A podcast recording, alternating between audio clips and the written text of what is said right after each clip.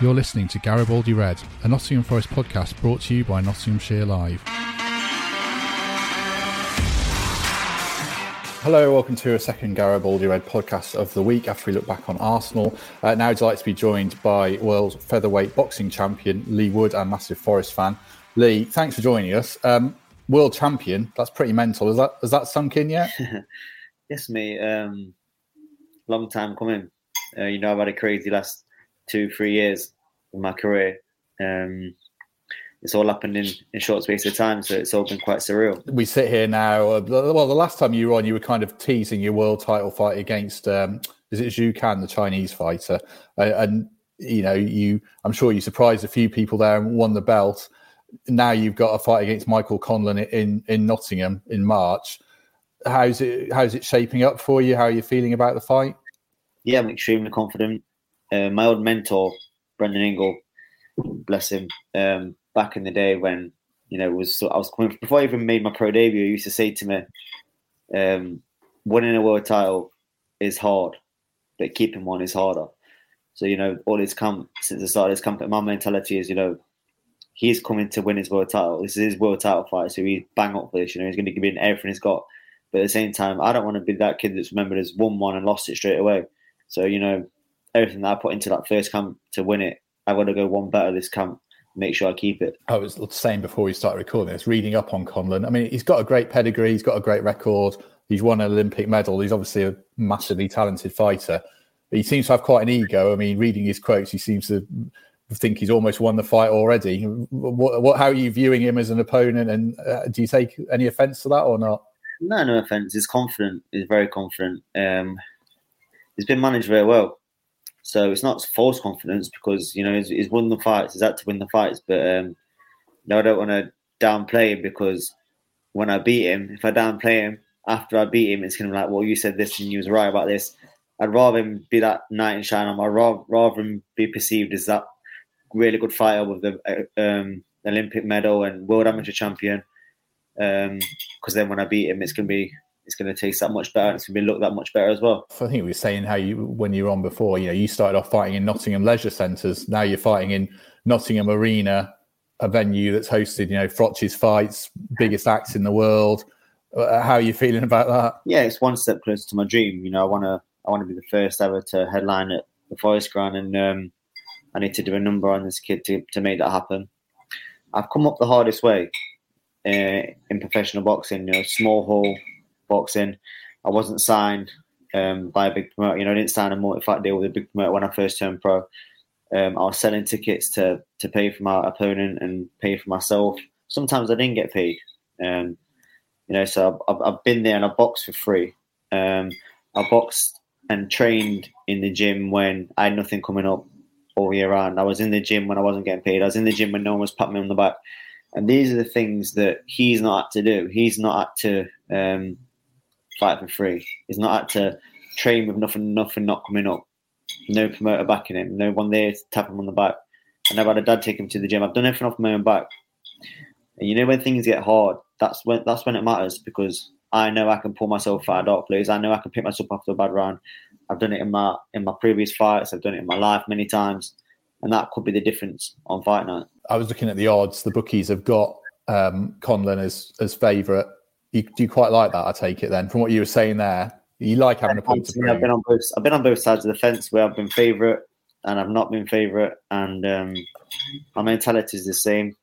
Um, I try to keep in my head like not. I'm, I'm not thinking like, oh, I'm champion and I'm entitled to win. Like my mentality is, it's up for grabs. My mentality is I need to make sure I'm beating him. So it's kind of like a challenger mentality, you know. Instead of thinking oh, I'm champion, I'm, I'm I'm better. It's not, and that's not my mentality. This, you know, lose this fight, I'm way back down to the bottom of that ladder again. And I don't want to go there. I've worked too hard to get here. So, now, like I said before, I'm working harder than I did when when I won the title. I won the title on six weeks' notice, five weeks of training. So this time I've got more time to prepare. Going to be a better version of myself. And this stylistically could be could make for a more exciting fight. Has life changed at all since you became a world champion? Has, has anything changed for you? Uh, yeah, loads of bits and bobs changed. Um, but the way I live hasn't changed. You know, I'm still down in Essex. I'm still training down here. I still see my family and my kids at weekends. Um, I get recognised a lot more financially. Obviously, I'm in a lot better situation, position. But like I said, my mentality has not changed. I've still got a lot more to achieve, goals to reach. Um, obviously, new new year, new goals, um, more things that I'm looking forward to and, and hope to achieve this year. Like I said, the, the City Ground is the City Ground fight is still top of my priority list, and I really want to tick that box. And I need to win this fight to, to take one step closer to that. Were you a bit gutted when it wasn't the City Ground? And there was even talk of you know Madison Square Garden and all stuff like that. Were you a bit gutted when it was the arena or, or not? No, not in that arena. It's going to be a right wolf pit. I know he's talking about bringing thousands of Irish over, but the Nottingham fans will turn out and turn up and make noise. You know, as soon as it goes to box office, I'm expecting big numbers. I've already, like I said, I've already done bigger numbers tickets than I've ever even come close to doing. Maybe four times, five times already. Um, they're not even giving me any more ringside because I've done them. I've done everything I can do. They won't give me any more. I've got people fighting over them. Um, I like to let people down, and I'm trying to get more. So um, we'll see. You know, it's it's going to be a wolf pit. And that Nottingham Arena is a right little wolf pit, and you've seen the Froch Bute fight. Froch many times at that arena. The atmosphere with the Nottingham people is unbelievable, and um, I can't wait to hear that on fight night as well. But yeah, I mean, yeah. when it got announced, you know, I wanted the City Ground, but in May with the weather, it was never really going to happen. Um, I was I was crossing everything and hoping and wishing, but it was never. Really, it has to be a summer fight. Due respect to Belfast, it's a massive boxing city, and I'm sure he will bring fans over with him. Do you think he's underestimating the kind of passion of the Nottingham boxing crowd for yourself and the, the history of the sport in the city? I'm trying not to read into too much what he's saying. Um, he may be he may be thinking that he's going to come over and take over that's not going to happen. But I will say that now that it's not going to happen. Um, he is downplaying the fight. He knows this is an hard fight. He knows what is involved and he knows what he's up against. I don't need to say it in the press conference. I don't need to say it to him. He knows. Um, and he, was, he said a few comments, but um, I'm just going to keep my mouth shut, work my ass off, and get the job done. How do you deal with the pressure mentally? Like you say, I mean, boxing's not like football. You lose a match in football, you've got another 45. If you lose a fight in boxing, you've got to claw your way back up the, the ladder, haven't you? Is that that must be a pressure, a mental challenge for you? Possibly, but every fight's the same. Any fight on your way up, you lose, you boom, you're down. Um, I've had this pressure at Nottingham Arena before. Um, I wasn't headlining, my friend headlined, but I basically was headlining. You know, the, the turnout and the, the arena was full for myself. Um, and I, and I performed. Uh, it was punch perfect. Same again this time. Um, just my mentality when the pressure's on, you know, pull it out of the bag. It ra- I raise my game. I'm not someone that folds under pressure. Um, same with the challenge. Same with my last fight. You know, short short notice, um, five weeks of preparation, and I pulled it out of the bag because I was just extremely focused. And that focus is what's got me here, and that's what focus is going to win me this fight. What's the team around you been like? Because obviously you trained, you changed trainer fairly recently. Are you feeling the the influence of your new trainer? Uh, do you feel like it's a step up that's really helping you out for this fight? One hundred percent. I wouldn't be here without Ben. I wouldn't have won my last fight without Ben. I probably wouldn't have won my British title fight or looked as good in that British title fight without Ben. So I'm extremely thankful to him and being in this situation in the new gym around good fighters. You know, you've got Josh Taylor, who's got all the belts, his weight. Liam McGregor coming through for a world title. We've got um, Mark Dickinson just made his debut looking great. Uh, Will Cawley. Um, we've got the twins that just come back from the Olympics. Um, Leo Delanger. We've got some really good kids in there. Shabaz Masoud, you know, all in one gym, all in one under one roof. And um, you couldn't get a better stable in the country, in my opinion. And we've got Lee Wylie and the video analysis. Like we've got we've just got everything covered. And so there's no excuses not getting the job done. You know, with the setup we've got. Pay per view on DAZN like it's a massive night. Uh, does that make it even more exciting to know that you know you're going to have support out, out, well outside the arena as well, aren't you? Yeah, I mean, um, I sold some of my supporters t-shirts a few months ago, and they got sent all around the world. It was crazy. I sent them to Ireland, into uh, Colin's hometown, in fact. So um, you know, I've got support all over. It's nice to have. Um, my profile has pretty much doubled, if not more, since my last fight as well. And again, you know, Colin's got a massive following, and um, doing number on him, and my, my profile is going to grow again, and it needs to keep growing because this city ground fight, it's big numbers. You know, you're talking like thirty thousand at the Forest Ground, if not more, with the pitch. So I need to make sure my profiles keep growing, and especially in my own city of Nottingham as well. How hard is it not to look beyond the next fight then? Because you, you've got a goal, and obviously you want to get there. How hard is it not to get ahead of yourself? Yeah, I'm just concentrating fight by fight. I always have. I've always done that. Um, you can't get ahead of yourself. Um, it's one of them where if you look at something else, and you're not concentrating on what you should be concentrating on, it can slip away. But all my focus is always on my opponent at the time. I never focus on my next opponent, even the golden contract, um, even the British title. Like everything else can just disappear into the bliss if you're not concentrating on your next fight. And a lot of people make that mistake. Um, like I said, I've had a good schooling from Brendan Ingle, you know, about how hard it is to become champion, how hard it is to keep it, and all these things I don't forget because it's drilled into me from a young age. So I know, like, I need to be on it. I know I need to be focused. I know I need to be um, giving more than what I gave my last fight. You know, fighting for a world title, you're up for it. I know I felt fighting for the world title back in summer, so I know what's going through his head. I know what he's prepared to give. I know where he's prepared to go, and um, I'm prepared to go one more in every area. So it's March the 12th the same day Forest play Reading, get a few Forest fans down as well. I suppose that'd be make it the perfect day, wouldn't it? Absolutely. You know, I've waited a long time to um, to to have my entrance with the Mull of Kintyre track. I should have done it in Nottingham, but I didn't know there was that much of a Forest presence. But there was a massive Forest presence, and they were singing Mull of Kintyre um, when they before they announced the winner. Possibly, I might have a double a double entrance track. Have that to start to warm the fans. See how many Forests are there. Let's talk Forest then um, briefly.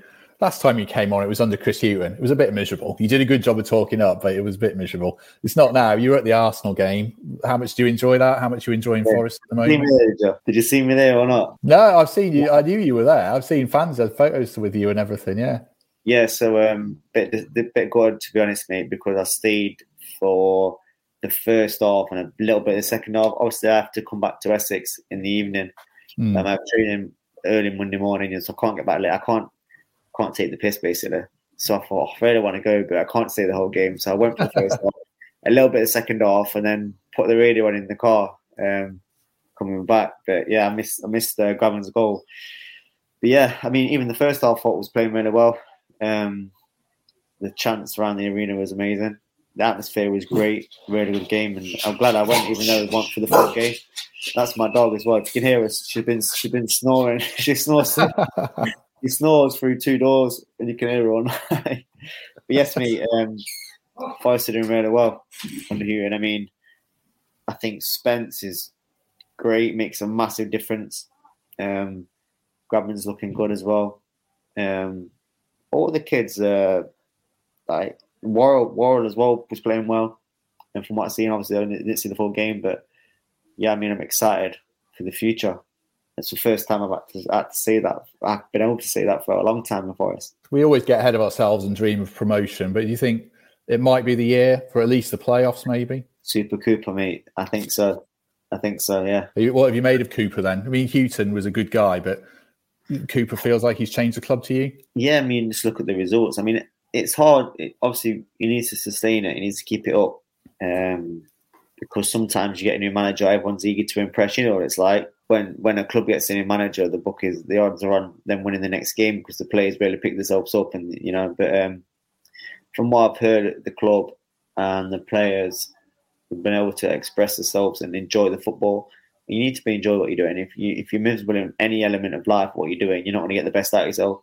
So I think the players are enjoying themselves a bit more. They've been allowed to express themselves and play how they want to play to a certain to a certain aspect of it as well as um, sticking to game plans set by him. So, yeah, I mean, I think um, I think we could hit playoffs. Well, you mentioned Spence there. I mean, I don't know how much you've seen of them. Is he the one that's probably stood out for you the most, Jed Spence, or is there someone else? I think it's been a, a contribution of a few players.